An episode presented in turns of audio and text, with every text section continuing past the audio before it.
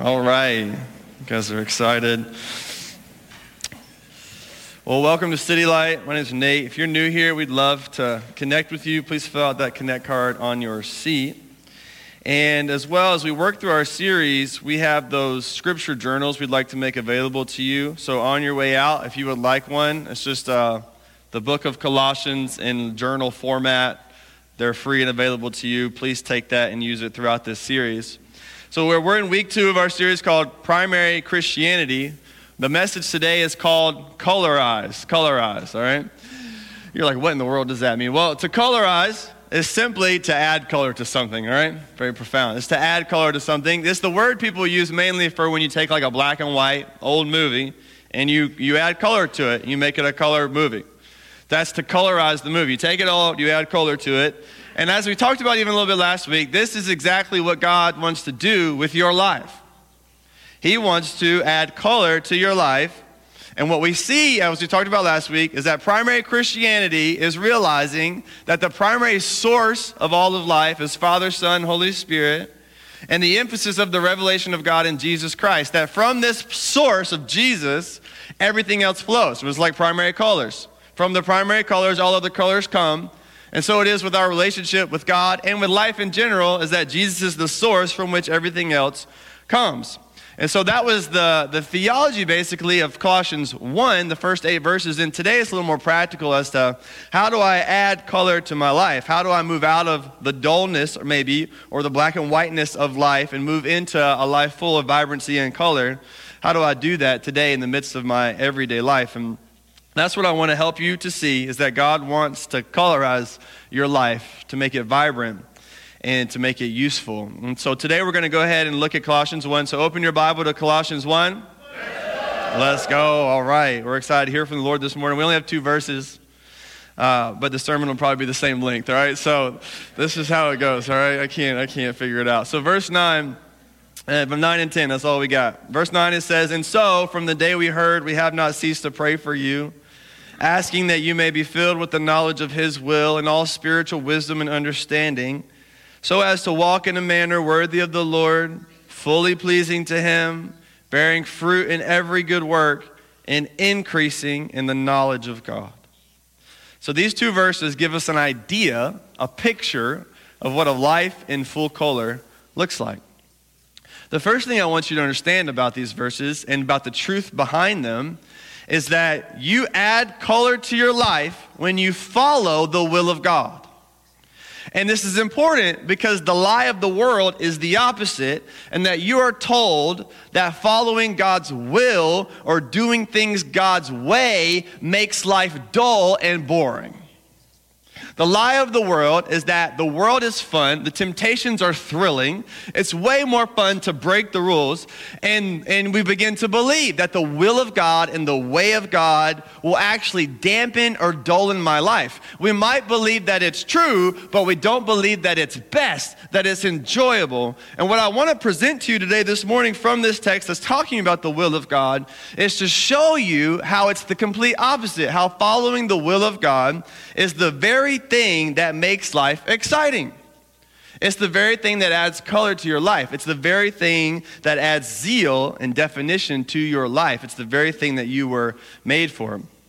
Uh, the other day, maybe it was like during, during Christmas season a few weeks ago, we went to this place called the ARTECHOUSE in D.C. Has anybody ever been there? No. Okay, I had never even heard of it, all right? So I don't, I'm surprised you're not. Anybody, does anybody even know what I'm talking about? No. There's a couple. Okay, great, great, great. I'm not all alone. It's called the ARTECHOUSE. And uh, it's this, it's kind of like this psychedelic experience, okay? It's very weird. You, you walk in, and it's just a big room, a giant room with music, and then uh, I don't know if you call it 3D images or whatever, just images on the floor and in front. You're surrounded, okay? You're immersed, I guess would be the word. So you look up, you look down, you look left, you look right, and there's this, there's these things happening. Those colors and, and all these different things, or whether it's pictures and, and, uh, and you're just kind of, you're just in there, okay? So it looks cooler online than it is in person, number one, okay? Because uh, we get to the room, and you know, we're there two minutes. I'm with all my children and with their cousins, and they're like, "Well, what else is there?" And there's nowhere else. There's nothing else. There's there's there's a room. There's a room. All right. We paid way too much money to get in a room. I don't understand. It doesn't look like it. So we get in there, and the, at least the, it's very like you know colorful and it's kind of crazy and there's people, like very artistic people. I could tell the type of people to come to places like this. And I knew right away my family did not belong in this place. right away. I was like, this is not good. There's people like, you know, sitting on the side, just quietly taking it in, you know, talking to another about the meaning of all these things. And, and there's a few girls posing for Instagram selfies in the middle of the thing. No shame whatsoever. Just sprawled out like this, you know, and, and that's basically what happens. There's people creating uh, Instagram reels, and there's people uh, philosophizing on the meaning of life. Okay, these are the two people in the room right now. And then there's my children and their cousins, okay? And, and they are running like crazy and they're jumping up and down. And obviously, this is not the vibe of the place. This is not the vibe. This is not. And we're trying to say, okay, whatever. And a worker comes up, he's like, You're gonna ha- I'm going to have to ask your kids to calm down. You know, they can't. I'm like, well, Why don't you ask them to calm down? It doesn't, doesn't work very good when I do that. Uh, he's like, They can't. This is not, you're not supposed to run, jump, or play in the room.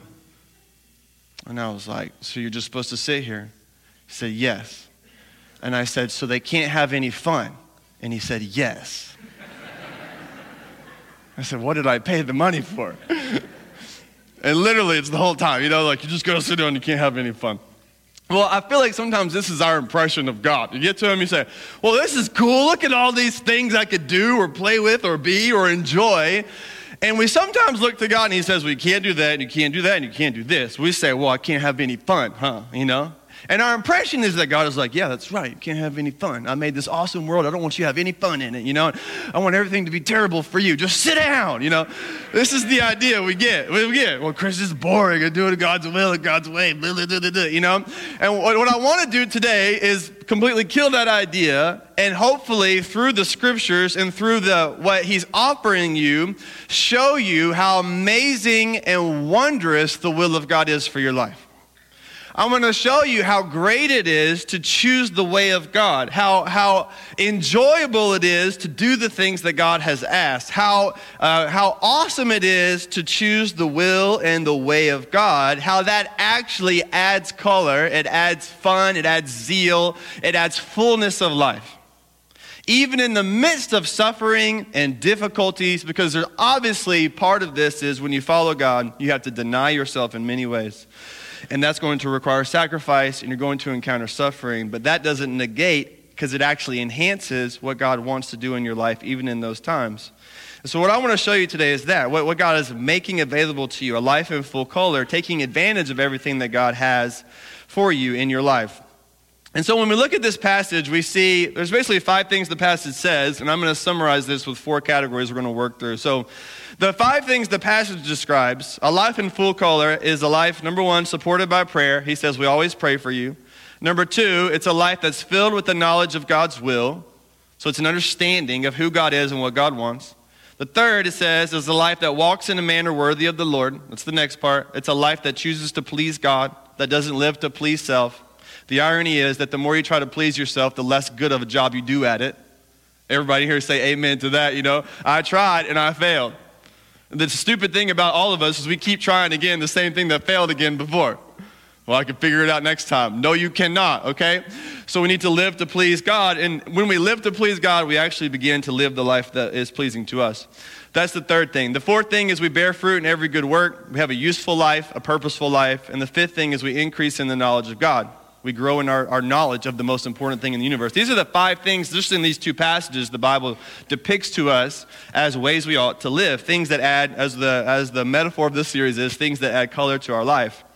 So I'm going to take those five things and I'm going to try to summarize them in four categories that I think are things we're all looking for, things we all want to participate in, things we all want.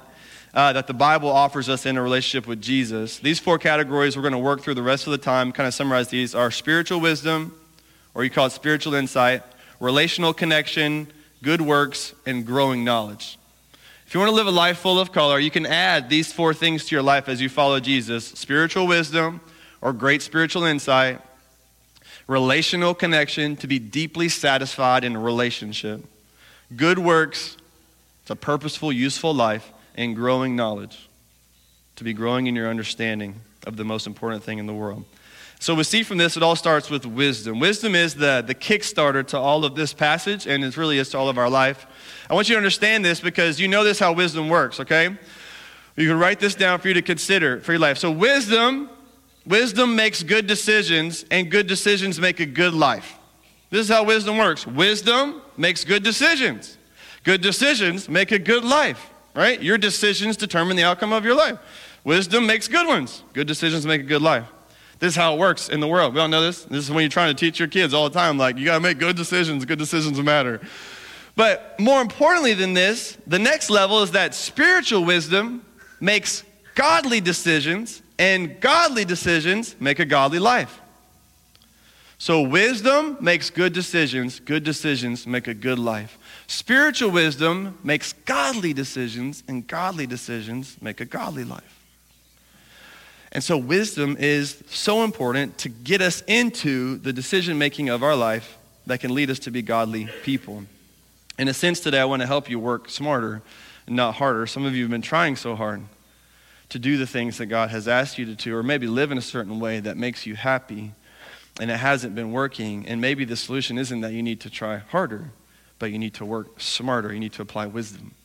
So, spiritual wisdom. This is the first thing that adds color to your life. Verse 9 says, From the day we heard, we have not ceased to pray for you, asking that you may be filled with the knowledge of His will and all spiritual wisdom and understanding.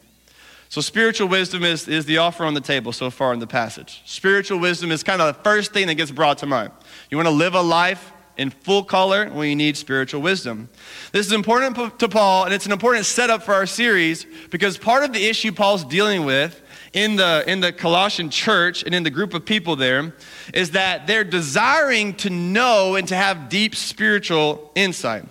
Later in chapter 2, he says to beware of the empty philosophies of the world and then he'll also then turn his eye to, to religious tradition. And he also says you need to beware of kind of the things in there that offer you something that aren't substantive, that aren't in Jesus. So Paul's dealing with a group of people, get this, that want to be spiritual but not religious. Does that sound, does that sound anything like, uh, like our life, you know? Uh, the, the, the, humans are always the same, okay, for all of, all of history, right? They want to be, they want to be spiritual. And some of them want to be spiritual and try to do it very religiously. They're doing it the wrong way. And some of them want to be spiritual uh, anti religiously. They want empty philosophies. They, but what the, the craving in the group of people is to have this deep, deep knowledge of the universe and how we should live. I think this is central to us as well. And this is why Paul says uh, later in 1 First, uh, Colossians chapter 1, he, he describes it this. He says, The mystery is that Christ lives in you. And so Paul is going to be talking, talking, taking this language of mystery, deep spiritual wisdom and understanding, particularly to attack or to help them make sense of what true wisdom is. You think about it, you know, it's kind of like the Limitless pill. I mean, you've seen that movie, Limitless. You know, uh, Bradley Cooper, he, he takes this pill and it, it just ramps up his understanding of life. And he's just able to make uh, crazy decisions and he knows everything that's happening. And it just, he takes this pill and it gives him this, you know, this insight into the world around him. Well, this is what obviously we crave for. We crave to have this deeper understanding of things. And what I want to help you see throughout Colossians is that the deepest truths available to you that take you deeper into inside of the world are only accessible through Jesus Christ.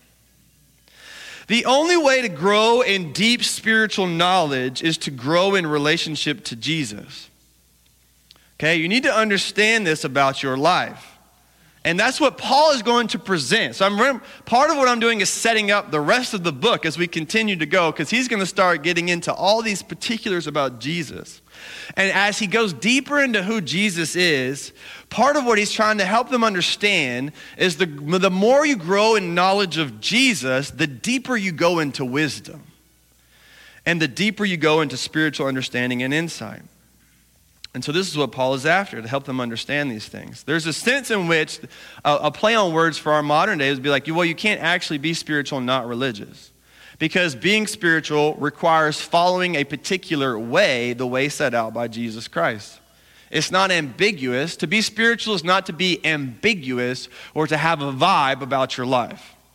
To be spiritual, true spirituality is to follow a particular person, Jesus, and to choose his way and his will in a very particular way. And so now as we let's talk more about wisdom. So the first thing Paul prays for when he asks for wisdom, so he says that I want them to have wisdom. Well, what is wisdom to Paul? Wisdom is the knowledge of God's will. So Paul's priority is wisdom. This is just like Solomon. You remember when Solomon takes over the kingdom and God's basically like genie in the bottle for a day. He has one request. You know, what, what do you want, Solomon? You could ask, he could ask for riches and glory and all these things. And the thing Solomon asked for that you see in this Old Testament story is wisdom. It's the one thing that he asked for. And God honors his request for wisdom. He gives him great wisdom, but along with wisdom comes every other thing he could have asked for. He's, he, he gets glory, he gets riches, he gets all these other things with it. His life goes well. And he begins to understand until later in his life he begins to, to, to, make bad decisions. But he gets wisdom in the very beginning. This changes his life, the direction of his life. And so Paul's doing the same thing. He's saying the greatest thing that you need is wisdom. Now, here's, I want to define spiritual wisdom sort of for you. I'm going to just write this down for you to consider, okay?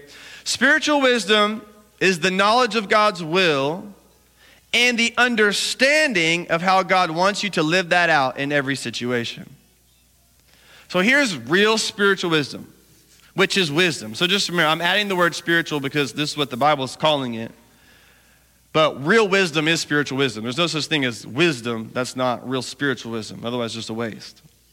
So, spiritual wisdom is the knowledge of God's will and the understanding of how God wants you to live that out in every situation. It's, it's growing an understanding of who God is and what God wants, and then being able to apply that to every possible situation you encounter. This is why this is something we should always pursue to grow in, because our whole life will be aiming at knowing God and who God is, and then trying to understand how that works in this particular conversation, how that works in this particular situation, how that works with this particular amount of money, how that works with this particular difficulty. It's taking the will of God and then being able to shove it into every minute of your day. And then that enabling you to make godly decisions at every corner that lead to a godly life. You see what's happening here? This is why it's something we should crave so much, is to say, I want to grow in my understanding of God's will and my ability to apply it or to live that out in every situation. This is what it means to grow in this way. So, like a year from now, you could do much better at applying God's will to your life if you continue to pursue spiritual wisdom you would have what we call a better sense, a better, a better sense for things, a better intuition, so to speak, for what God wants right now. And then you begin to make decisions in light of that, and you see how it just builds. I understand who God is. I understand better what God wants. And I'm learning how to apply that in every situation. And I keep doing that, and I keep doing that. And slowly and slowly and slowly, I build this spiritually strong life. And I become a person of great spiritual wisdom. This is what God wants for all of us. So the knowledge is the knowledge here described is particularly of God's will. God's will, not just uh, the big God's will, but God's will in terms of how I should live in every situation. Another way could be the way to say it is how God wants, what God wants. Not just God's will, what God does, but God's will, what God wants. How does He want me to live? What does He want me to do? This is the kind of knowledge that Paul is offering, and here's the difference that Paul makes for them is there's people speculating and going on and on about all these ambiguous realities. Well, what about this? Or what about that? Or what about this? Or what about that? Or what over there? Or what over there? And they're just talking and talking and talking and talking and taking different left and right turns. And all they do is talk. And what God want, uh, what Paul is trying to help them understand is that true wisdom and true knowledge doesn't just talk, it lives. And there's a way and a will of God that is clear and understandable. So the wisdom that comes from God is very practical. So Paul is saying, listen, I want you to know the will of God so that you can go live it. And then the rest of Colossians, he's going to list things we should do and not do, and he's going to help us understand. But what Paul wants to make sure is clear in our lives is that we don't spend our lives speculating all the time about this and that, or this and that about God or about other things, but that we prioritize taking the knowledge we have of God and using it and living it. The will of God is not unclear. The will of God is not ambiguous. You don't have to wonder what the will of God is. the will of God in the scriptures is obvious.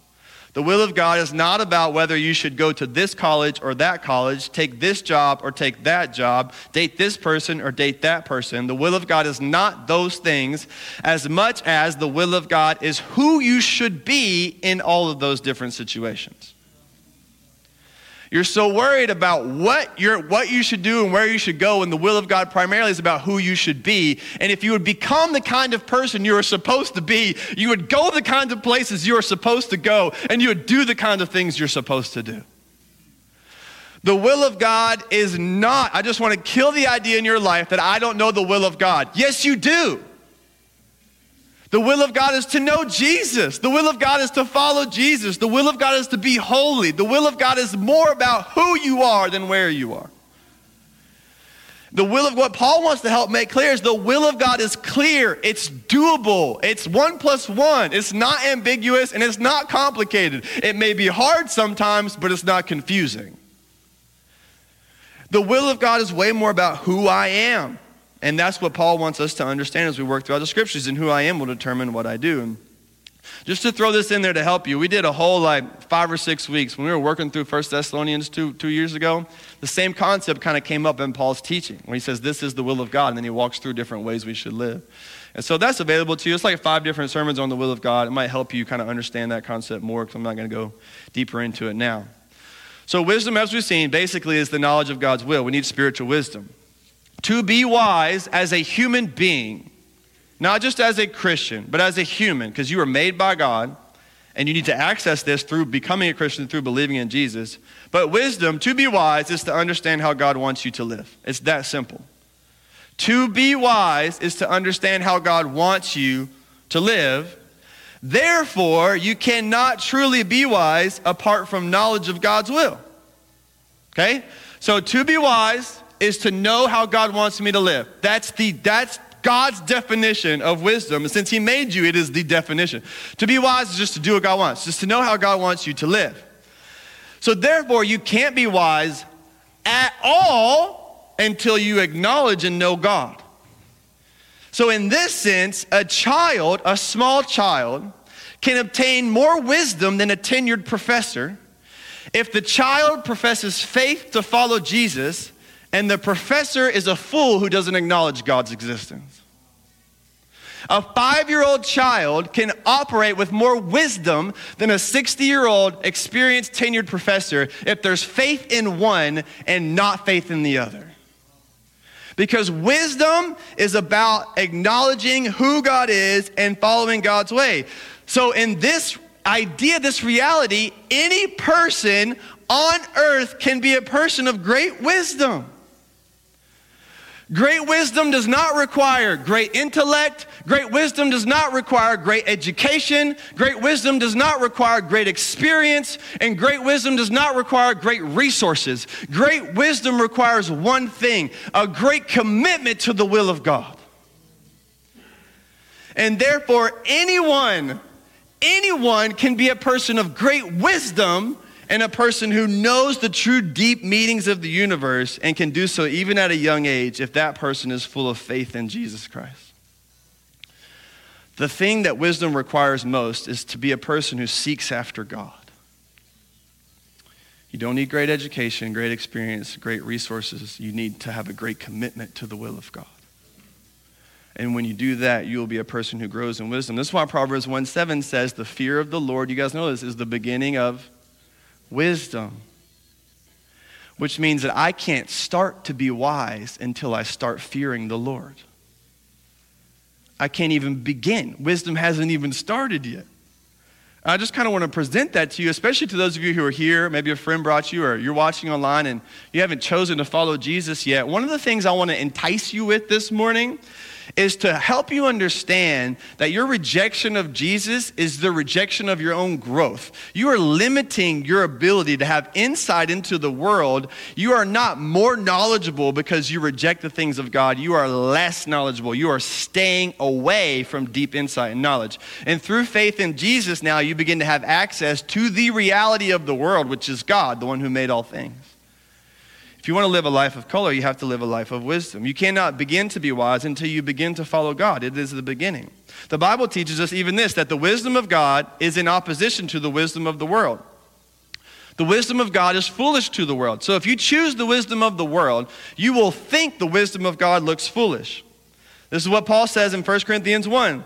I'm going to read it to you. He says, Jews demand signs, they want miracles, and Greeks seek wisdom, but we preach Christ crucified, a stumbling block to the Jews and folly to Gentiles. But to those who are called, both Jews and Greeks, Christ, the power of God and the wisdom of God. For the foolishness of God is wiser than man, and the weakness of God is stronger than man. And later in verse 30, he says this Because of him you are in Christ Jesus, who became to us wisdom from God, righteousness, sanctification, and redemption. So the wisdom of God is revealed in the person of Christ. Therefore, you cannot access wisdom if you reject Jesus. Wisdom is Jesus. Look at this. He became the wisdom of God. And therefore, if Jesus is foolish to you, then wisdom is foolish to you as well. You cannot be a person of wisdom if you reject Jesus. Now, this is where I want to go back to the primary thing again as well. If Jesus is the revelation of the wisdom of God, and he's the primary source from which all wisdom flows. That no wisdom can be given to you in terms of how to be a husband, how to be a parent, how to be a good student, how to be a good friend, how to live in this situation, how to live in that situation, how to communicate better in this way and this way. All the wisdom you need to live the kind of life you are called to live is only available to you through one source, as Jesus. And you will not have the wisdom that you need to live the life you are called to live until you commit to Jesus. And always the wisdom that you need, even as a Christian, you must pull from the source of Jesus. You can never move beyond the gospel or beyond who Jesus is to gain greater understanding. The deepest understanding of all things is always in Jesus. Jesus is wisdom from God. And so this is the reality for our lives. This is why, as we, even Colossians, as he goes and talks about Jesus and what we say in the, in the Freedom series in the beginning of the year, we become what we behold. So if I behold and grow and prioritize my relationship to Jesus, the byproduct will be I'm a person of great wisdom. So instead of just trying to become a person of great wisdom, the goal of my life is to become a person madly in love with Jesus. And as I grow in love with Jesus, the byproduct of my life will be that I'll have more wisdom. So remember, in Christianity, always works that way. The priority is on Jesus and your relationship to Him. The more you foster that and you grow in knowledge of God, and the more you grow in enjoyment of His presence in your life, and the more you grow in your relational connection to Jesus, the more you will begin to have all the byproducts of that, which wisdom is included. So, this wisdom reality now should give us this, this urge. I hope to put it in front of you to say, well, if this is true, then there's always room to grow in my understanding of God's will. Therefore, I always have opportunity to become a person of great spiritual wisdom. Remember, spiritual wisdom makes godly decisions, and godly decisions make a godly life. So, the next one that I want to present to you to add color to your life, you need spiritual wisdom. You also need relational connection. Relational connection. Verse 10 says, So as to walk in a manner worthy of the Lord, fully pleasing to him. So the wisdom or this way of life is based on connection. It's relational. What we see from this is that wisdom walks, it walks towards God, it walks with God, it walks in relationship to God. True wisdom makes decisions from a heart that's overflowing in love for God. It's relational connection, a life that, does, that wants to please God. Having relational connection or relational satisfaction is a huge aspect of adding color to your life, of having a life of vibrancy, contentment, satisfaction. These are this reality of relational connection of someone that you can live with and for is wired into us. Well, that's why we need community. It's why we seek out spouses. It's why we have friends. It's, it's why we feel so empty if that part of our life is, is not there. And it's why loneliness is such an issue. I mean, you know, the Surgeon General has called loneliness an epidemic. It's a real problem. Why? Well, because humans are made for relational connection. We see that in our relationships to one another, and we see that in our desires for friendship or spouses or things like that. Well, what I want you to understand at the deepest level is the relationship that you were made for is to walk with God and to live a life pleasing to Him. The relational connection that your soul longs for is not with a spouse or a friend, it's with God.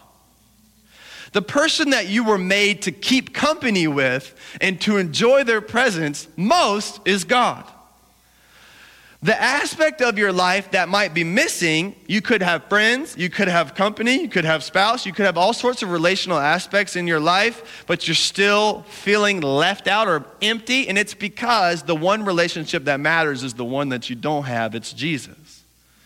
You were made to keep company with Jesus. And you were made to have a heart that desires to please Jesus.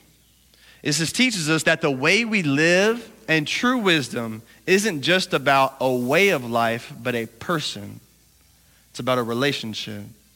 And it's about the fact that God wants a relationship with you. And living in a way that honors God, this is how this works, okay? Amplifies the experience of the relationship. So when I choose things that honor God, God certainly doesn't love me anymore. His love is steadfast. His love is the same in my mistakes and my good days and bad days. But my experience of His love towards me and my ability to take hold of that is amplified to the degree that I live in a way that honors Him. Any of you have been walking with Christ long enough to know this? Know that the more I choose the thing that God loves, the more I enjoy the spiritual realities available to me the joy that comes from God, the love that comes from God, the satisfaction in relationship to Him, the feeling content and full with my relationship with God. These things become available to me at a higher and higher level. So when I choose to walk in wisdom, I open the door to all these possibilities of enjoying what it is to know God and having my relationship with Him. Therefore, I desire to please Him because not only do I want to honor God, but living to please God is the very thing that returns back to me. This is the same, you guys know this about falling in love, okay? Whether you've fallen in love or not, or whether you've had feelings for someone, you know this. As soon as you begin falling in love or getting feelings for someone, maybe you're scared of the L word, okay? You don't want to commit, you say, you're saying, I just like this person, okay? whatever it is.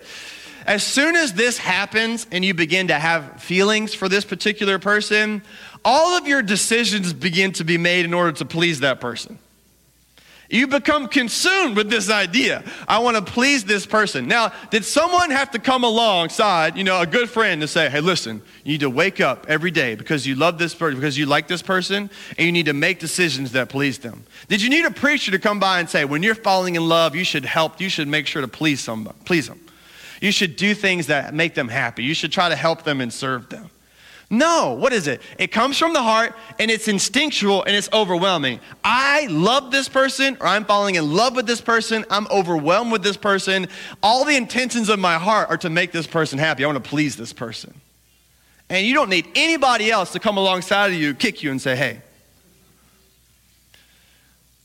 this is the reality of falling in love. And you are made for that relational connection. And your desire, nobody would say, okay, your desire to please that person, why would you, why would you, why would you want to do that? Why would you, that makes sense to everybody. Say, well, it makes sense. You're in love with this person, you want to please this person. Well, in the same sense now, it's true when you apply it to living and loving God. The idea of me growing in love for God begins to lead me to the fact that I want to please Him not because I have to, but because I want to. Because I'm driven from my heart to love and to please God, because He's somebody I want to honor. Here's a simple way you can say this is that our decisions should come from a desire to please God. Our decisions should come from a desire to please God. Our great question to ask in every situation is what would please God? What would please God? What would honor God? And to the degree that my decisions do not come from a place to desire, to, from a desire to please God, then I need to grow in this area of my life.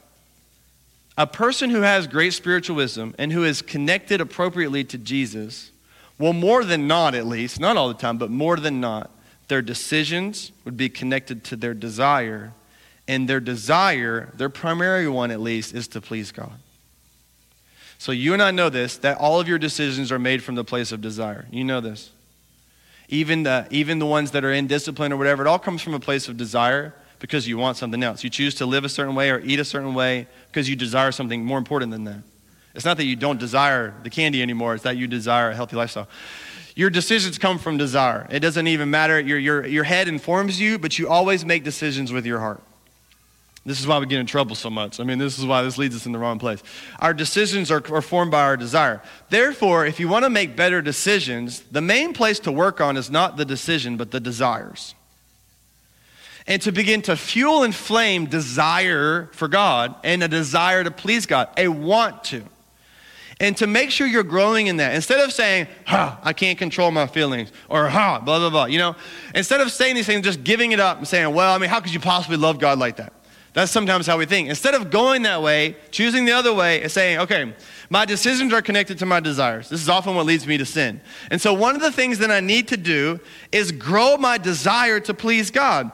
And I will grow my desire to please God when I fix my attention on how wonderful God is and how worthy He is of being pleased with my life. When I begin to focus on the wonder of who Jesus is, and I just remember the goodness of the gospel and how Jesus died for me, how he covered all my sins, how though I rebelled against him, he came and died for me. And not only that, now he fills me with the Holy Spirit and gives me heaven and eternal life, and he walks with me now. And Jesus is the most beautiful person in the world and the being. Jesus is the most righteous, the most pure, the most wonderful, the most good. There's no one more lovely or honorable or better to fall in love love with than Jesus. And so when I begin to see this rightly, so when we don't see Jesus like this, it's not a Jesus problem, it's an us problem. Our hearts are defective. And Jesus is worthy of our love and admiration and honor. There's no one you should be falling in love with more than Jesus. He's more beautiful than the most beautiful person you've ever seen. He's more lovely, more kind, more generous, more pure, more perfect. And as Paul does this, he unfolds in Colossians the wonder of who Jesus is.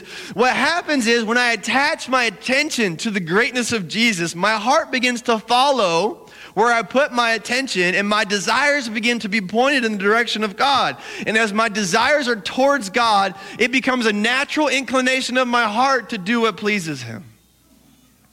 And when I do what please Him, I tap into the well of knowing God and I can experience what it is to be close to God. And that makes me so excited. It makes me realize, man, sin never delivers on His promises. To desire sin is to destroy myself. But God not only delivers on what He promises me, but He ups it again and again and again and again. I can never tap Him out. I can never get enough of God. And so I just keep going and keep going and keep going and keep going.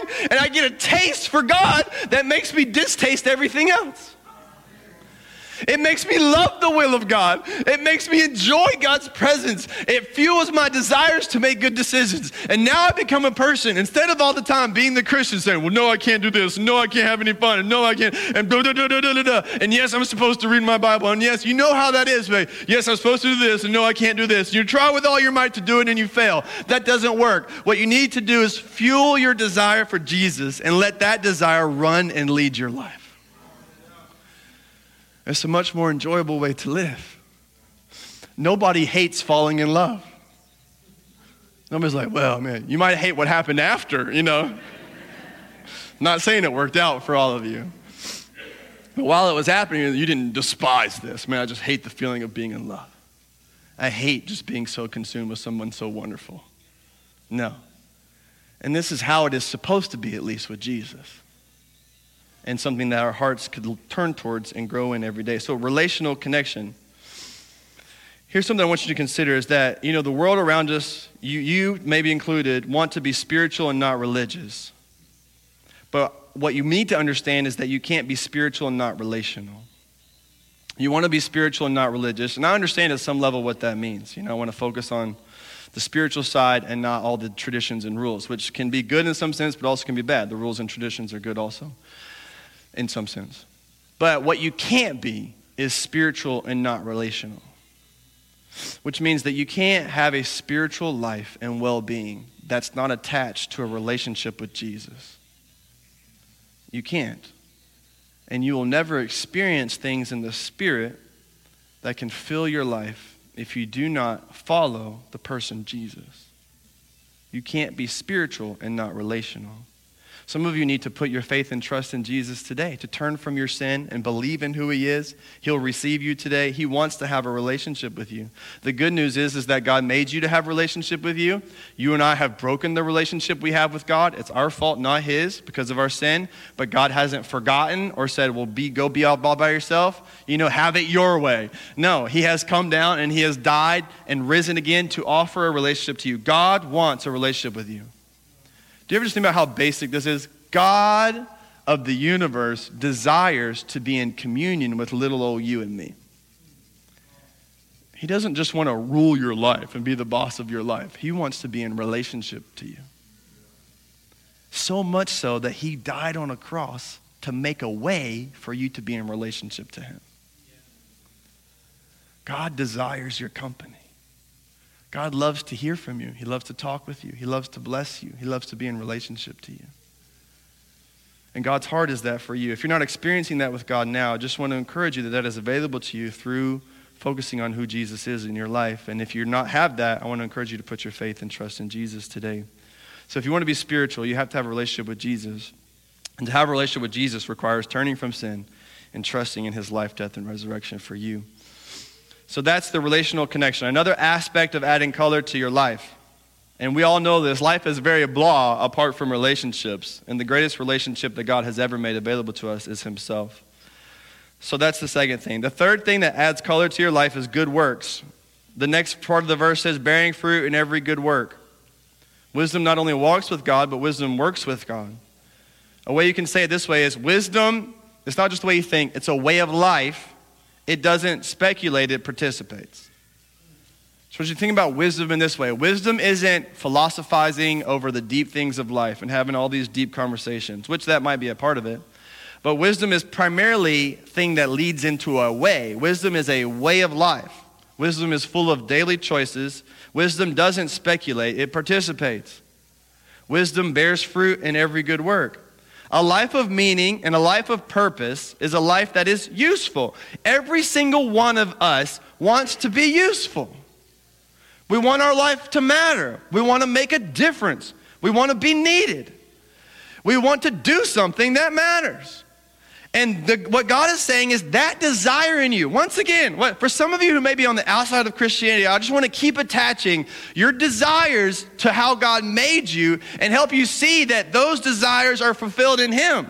Your desire for company is a desire for God. Your desire for usefulness and purpose is a desire for God. Those things can only be fulfilled in God, which is why you haven't found it working out anywhere else. So, wisdom is a way of life, wisdom works. The Bible says in John 15, Jesus teaches us that we please God by bearing fruit. We please God by being useful, by working and loving others, by serving the purposes of God. It says here, bearing fruit in every good work. Here's where I want to encourage some of you this morning in terms of how your life is playing out.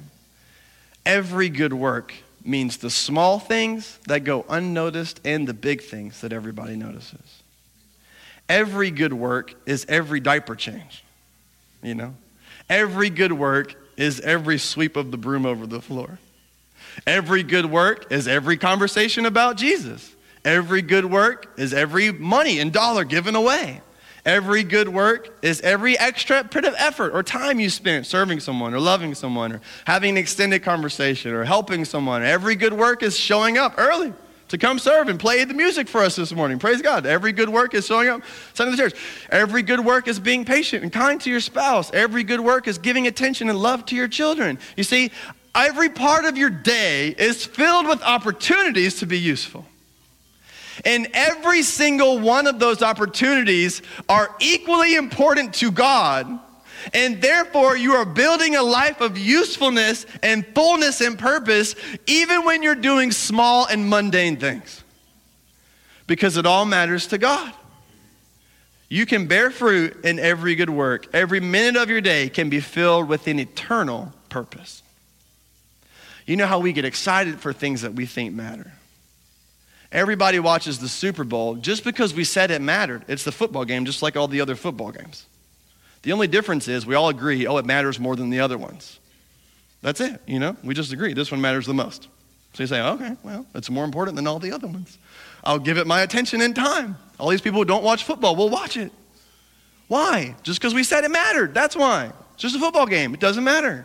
But we said it mattered, so we watched it. Now, this is true of our life. Whatever we say and think matters, we attach time and energy to. Now, the problem is, we only think things matter when other people can see them or when they feel big to us. And we say, well, that's a good work. Well, that's important. Well, that person has purpose. That person has value. Well, that person's useful. And the reality is for us is that every single one of us, especially in the small unseen things on a daily basis, have the opportunity to do something that matters for eternity. To do something that will be rewarded in eternity and to do something that could make an eternal difference in someone else's life. Every moment of your day is fueled with purpose if you will turn your attention towards what kind of work you can do with God. A great question to ask yourself is what is God up to? What is God up to in my home? How can I participate with God in what He's doing in the life of my family? What is God up to at work? How can I participate with God in what He's doing in the, my coworkers' lives? What is God up to? How can I join with what God is doing? How can I represent God just a little bit with a word here and an act of service here? How can I do this unseen, mundane thing, but do it understanding that no one sees it, but God does? God honors it. Every part of your day can be filled with a good work which can fill your life. You and I both know, we both know, that living for yourself is the most miserable thing you could ever do. And when all of a sudden you turn things around and you begin to live for others and you begin to live for God, you become the happiest person in the world. That's just what I want to offer you this morning. Living for yourself is not enjoyable. Living for yourself makes you miserable. It's because God made you to live for others. And as soon as you begin to turn your attention to not what can I get from today, but how can I serve someone else today, you're going to live a life full and a life of purpose. So that's the third. The final thing is growing knowledge. So you have spiritual wisdom, relational connection, good works, and growing knowledge. You're increasing, the Bible says, in the knowledge of God. So I just want to close with this concept here of what does it look like to grow in knowledge with God. So you have good works and you have knowledge of God. These two things are filling up your life, right? You have a horizontal dimension, which is going this way, good works towards others, and a vertical dimension, your relationship to God. And when you begin to do both of these things at the same time, you begin to grow. Now, some of us are unbalanced. Some of you love serving, but you don't grow in much knowledge. Some of you love talking about things of the Bible, but you never serve anyone. And you need to do both these things together. If you want a life full of color and a life full of vibrancy and a life full of purpose, you must be increasing in the knowledge of God. Now, in a world full of information overload, the one thing you need to make sure you're learning about is Jesus. You have podcasts to learn about this. You have YouTube clips to learn about that. You can learn about anything in the world you'd ever want to learn about. And in a world of information overload, sometimes we prioritize learning about everything except growing in knowledge of God. And if we choose to learn everything on the planet Earth, but choose to dismiss growth in the knowledge of God, we will choose to leave aside all these other things I've offered you this morning. There is no wisdom apart from knowledge of God. There is no real joy or purpose or love or satisfaction or fulfillment or company that satisfies apart from the knowledge of who God is. So the question then for you is in a world of information overload, where are you growing the most in? Where is your knowledge effort going? What does it look like for you to grow in knowledge with God? And one of the most important aspects of this is not just that it's intellectual knowledge, but it's relational knowledge. It's growing in your experience of who God is, in your experience of what God wants to do with your life. It's knowing Jesus personally day in and day out. So these four things, I'm going to have the band come back up. I want us to respond to God now. These four things, spiritual wisdom, relational connection, good works, and growing knowledge are the four things that can add color to your life. And I want to leave you with this final little thought. You guys know when you take a, take a marker and you've been in this situation where you go to the drawer or whatever and the marker has been left with the top off, you know? You think, ah, and you try to draw with it, this happens in my life, I can't imagine the amount of money I've spent on markers in my life as a parent. And all the parents said amen to that, so I don't even know. I don't even know. Could have paid off my house or something by this time when you, we go in there, you say you don't have the top on, it doesn't, it can't draw, it can't color, it becomes useless. And the reason for that is because it gets hard, it's not fresh anymore. And what you see from that is if I don't take care of my marker, I can't color with it. And I want you to understand the same principle applies to your life. If you don't take care of your life and keep it fresh, you won't be able to color with it. You won't be able to use it to add these colors of vibrancy, of purpose, and love, self sacrifice, service towards others, growing in love for God and others. You won't be able to color these kinds of things in the pages of your life because you haven't taken care of who you are, what you're thinking about, and what you're loving. And so these four things are offered to you spiritual wisdom, relational connection, good works, and growing knowledge. These four things keep the top on the mark of your life, so to speak. They allow your life to be useful to be able to color in the lines. They keep your heart fresh, and they keep you available and useful to be able to do this. Some of you walked in here this morning with very dry markers, so to speak, very dry hearts, dry minds, dry lives. You feel unable to be able to bring vibrancy and zeal to your life. What I want to offer you this morning is the relationship you have with Jesus or can have with Jesus. And these four particular things to help you take care of your life so that you can begin to color with it. So I want you to go ahead and close your eyes now. The band is playing. What I want you to do now is consider where you're at with the Lord. I'm going to have the prayer team go ahead and come down front. God is offering you a life in full color. Maybe some of you need to receive that for the very first time today. You say, Man, my life is it's totally blah. It lacks everything it was made for. And I recognize today it's because I'm living it apart from Jesus. I invite you to come down, to get prayer, and to respond to God. Maybe some of you need to begin to live according to the wisdom of God. I invite you to come and pray, kneel at the altar, and leave it with the Lord. But like we've been saying these last few weeks, continue with your body that which God has been stirring in your spirit. So, whether you need to get prayer, somebody lay hands on you, whether you need to kneel before the Lord and humble yourself before Him, whether you need to ask a friend or a family member for prayer, find a way now, whatever the Lord has convicted or encouraged you of, however the Lord has been leading in your life, to respond in this moment and let the Lord supernaturally work in your heart and your life. Let me pray and then we'll respond to God. Lord, we love you. Thank you, Lord. Thank you, Lord, for what you've done for us in Jesus. Thank you, Lord, for the relationship we can have to you. I pray that you would mark us as people of great spiritual wisdom, of deep relational connection, of people who are adamant to do good works, and of people who grow in the knowledge of God. I pray these, these qualities would be ever increasing in our lives, and that today your people would respond to you as you lead our hearts to do. It's in Jesus' name we pray. Amen. Won't you stand and we'll respond to God.